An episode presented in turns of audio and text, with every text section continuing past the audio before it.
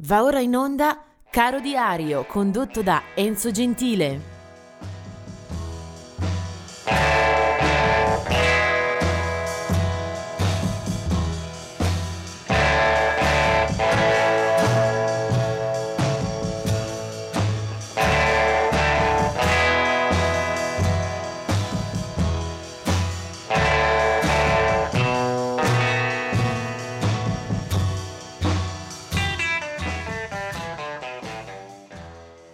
Oggi è il 3 di febbraio, una giornata centrale nella storia della musica, una data che venne ribattezzata come il giorno in cui è morta la musica. Perché? Perché il 3 febbraio del 1959 si ricorda per una tragedia nei cieli americani. Un aereo diretto a Fargo in Nord Dakota si schianta infatti a terra per quello che sarà uno dei maggiori disastri del mondo del rock. A bordo ci sono e perdono la vita Buddy Holly, Richie Valens e Big Bopper.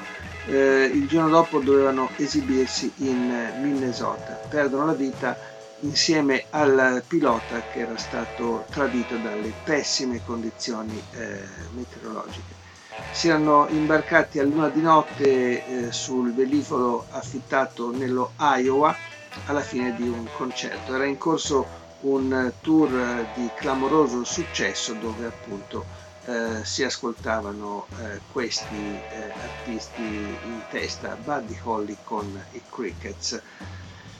La destinazione era sicuramente a portata di mano di aereo, ma appunto il maltempo la fece da padrone. Il funerale di Buddy Holly, che aveva solo 22 anni, si svolgerà nella natia cittadina di Lubbock in Texas, e là nel locale cimitero riposano le sue ceneri. Del 2016, sempre in questa data sventurata, muore a Los Angeles Maurice White. Aveva 74 anni, era il fondatore e autore principe, oltre che percussionista e cantante, degli Earth, Wind and Fire, un inconfondibile suono pop, soul, dance che aveva contribuito alla fama di quel tipo di genere musicale. Earth and Fire hanno venduto quasi 100 milioni di dischi e vinto numerosi Grammy Awards. Lui era Maurice White. E adesso vediamo invece alcune date da ricordare più piacevolmente per le nascite. Del 1935 è la nascita di Johnny Guitar Watson, un chitarrista appunto in attività già negli anni 50. Morirà nel 1996 sul palco per un malore. Si trovava in concerto, in tour in Giappone, a Yokohama. Un chitarrista questo di grande valore, di grandi qualità, che spaziava tra il blues e soluzioni anche più innovative e sperimentali. Del 1940 è Angelo D'Aleo del gruppo degli italo-americani Dion and the Belmonts. Del 1943 è Dennis Edwards dei Temptation. Dello stesso anno è anche Eric Haydock, invece noto per essere uno degli Hollies, gruppo di Manchester. L'abbiamo ricordato ieri perché era anche la data di nascita di Graham Nash.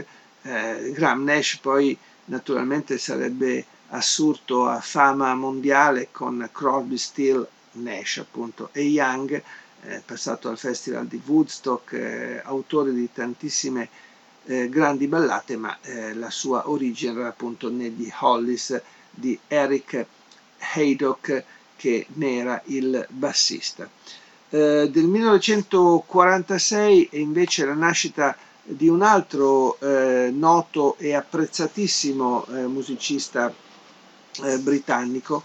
Lui si chiama Stan Webb ed è della formazione del Chicken Shack.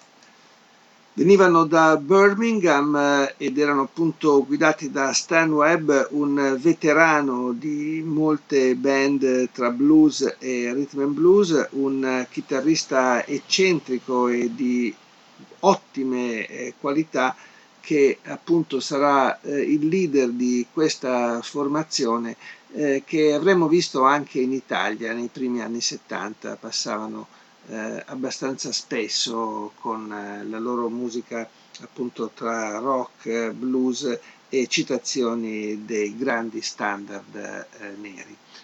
Stan Webb. Del 1947 un altro dei protagonisti assoluti del rock britannico, Dave Davies, fratello del più noto Ray Davies dei Kings, nasce nel 1947, lo stesso anno di una cantante troppo poco ricordata dalle cronache. Lei si chiama Melanie, il cognome era Safka, è Safka, nasce nel 1947 da genitori italo-russi e la sua carriera artistica parte al meglio da giovanissima, quando appena 22enne sarà sul palco del festival di Woodstock, tra l'altro con una canzone molto bella, Beautiful People.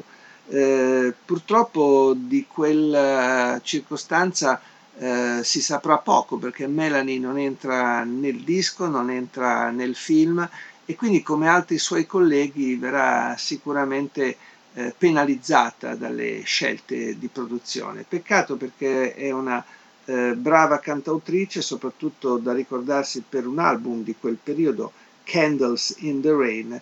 C'era una bella canzone che mi piaceva farvi ascoltare oggi, si chiamava Lay Down. Poi invece ho fatto altre scelte, le vedremo fra pochissimo. Lei comunque è Melanie.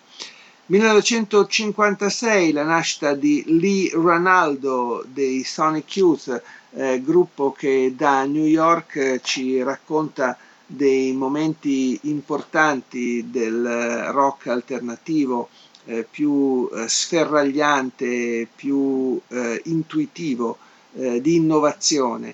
Lee Ranaldo dei Sonic Youth nasce nel 1956, formazione che purtroppo si separerà già diversi anni fa per motivi di dissapori tra i due altri componenti della band, che però erano anche marito e moglie. Mi riferisco a Kim Gordon, la bassista, e Thurston Moore, il chitarrista. Thurston Moore che poi continuerà una propria carriera solista di buonissimo livello.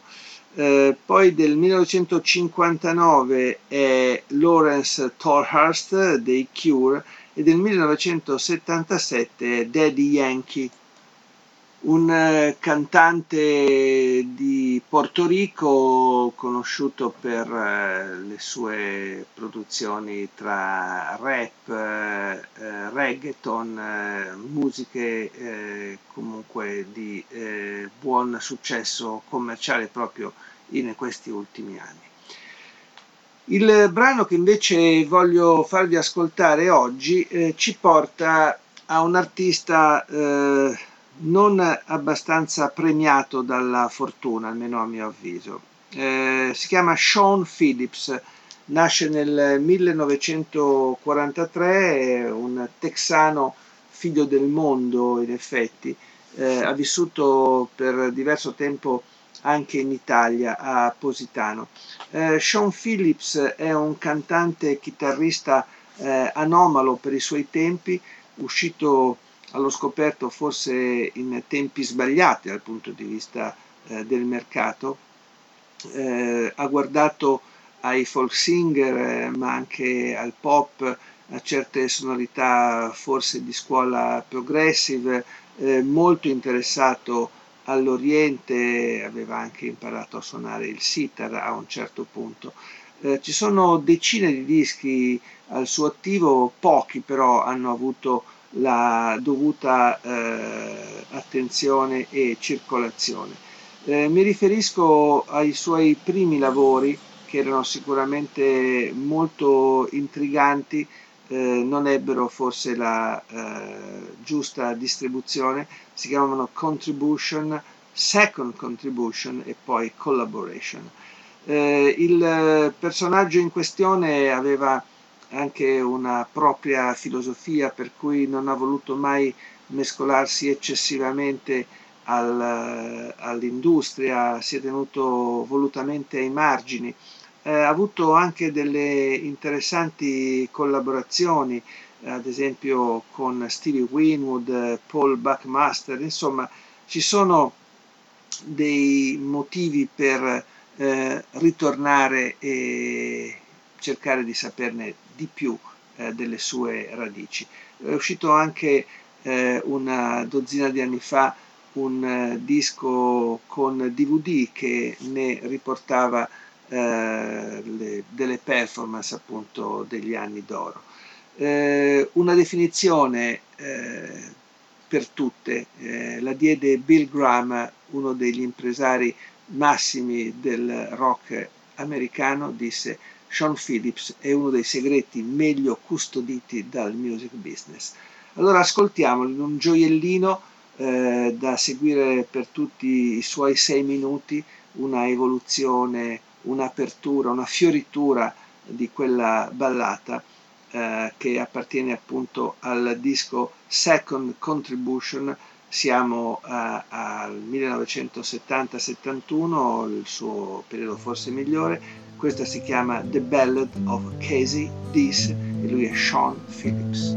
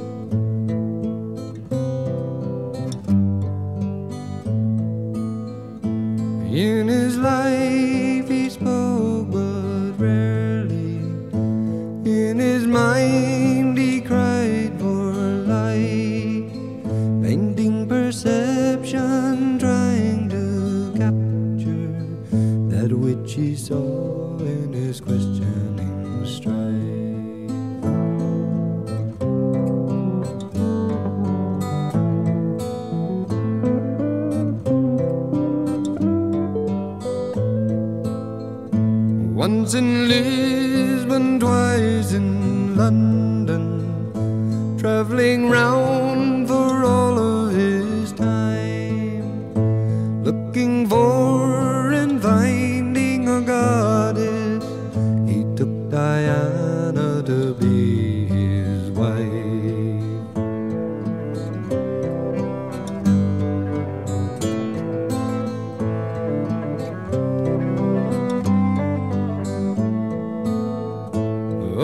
Children they begotten, two had died without knowing life, and the third I know not where of, but if she lives she will yet be kind.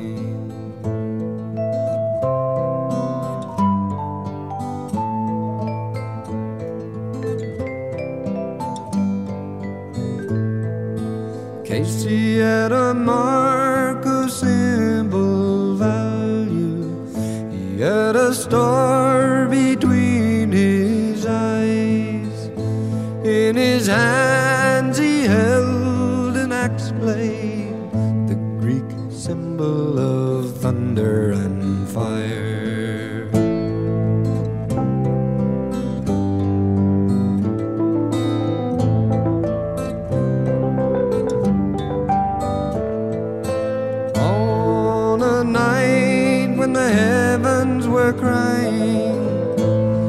went out and took his blade, chopping wood to warm his hearthside.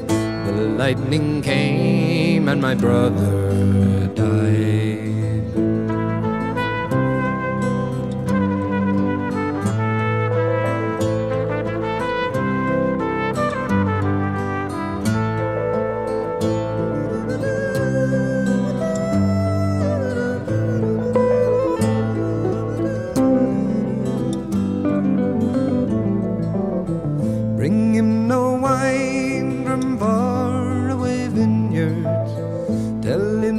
Tales of the canyon's might, but wish him peace and eternal wisdom, for he has died and he died in light.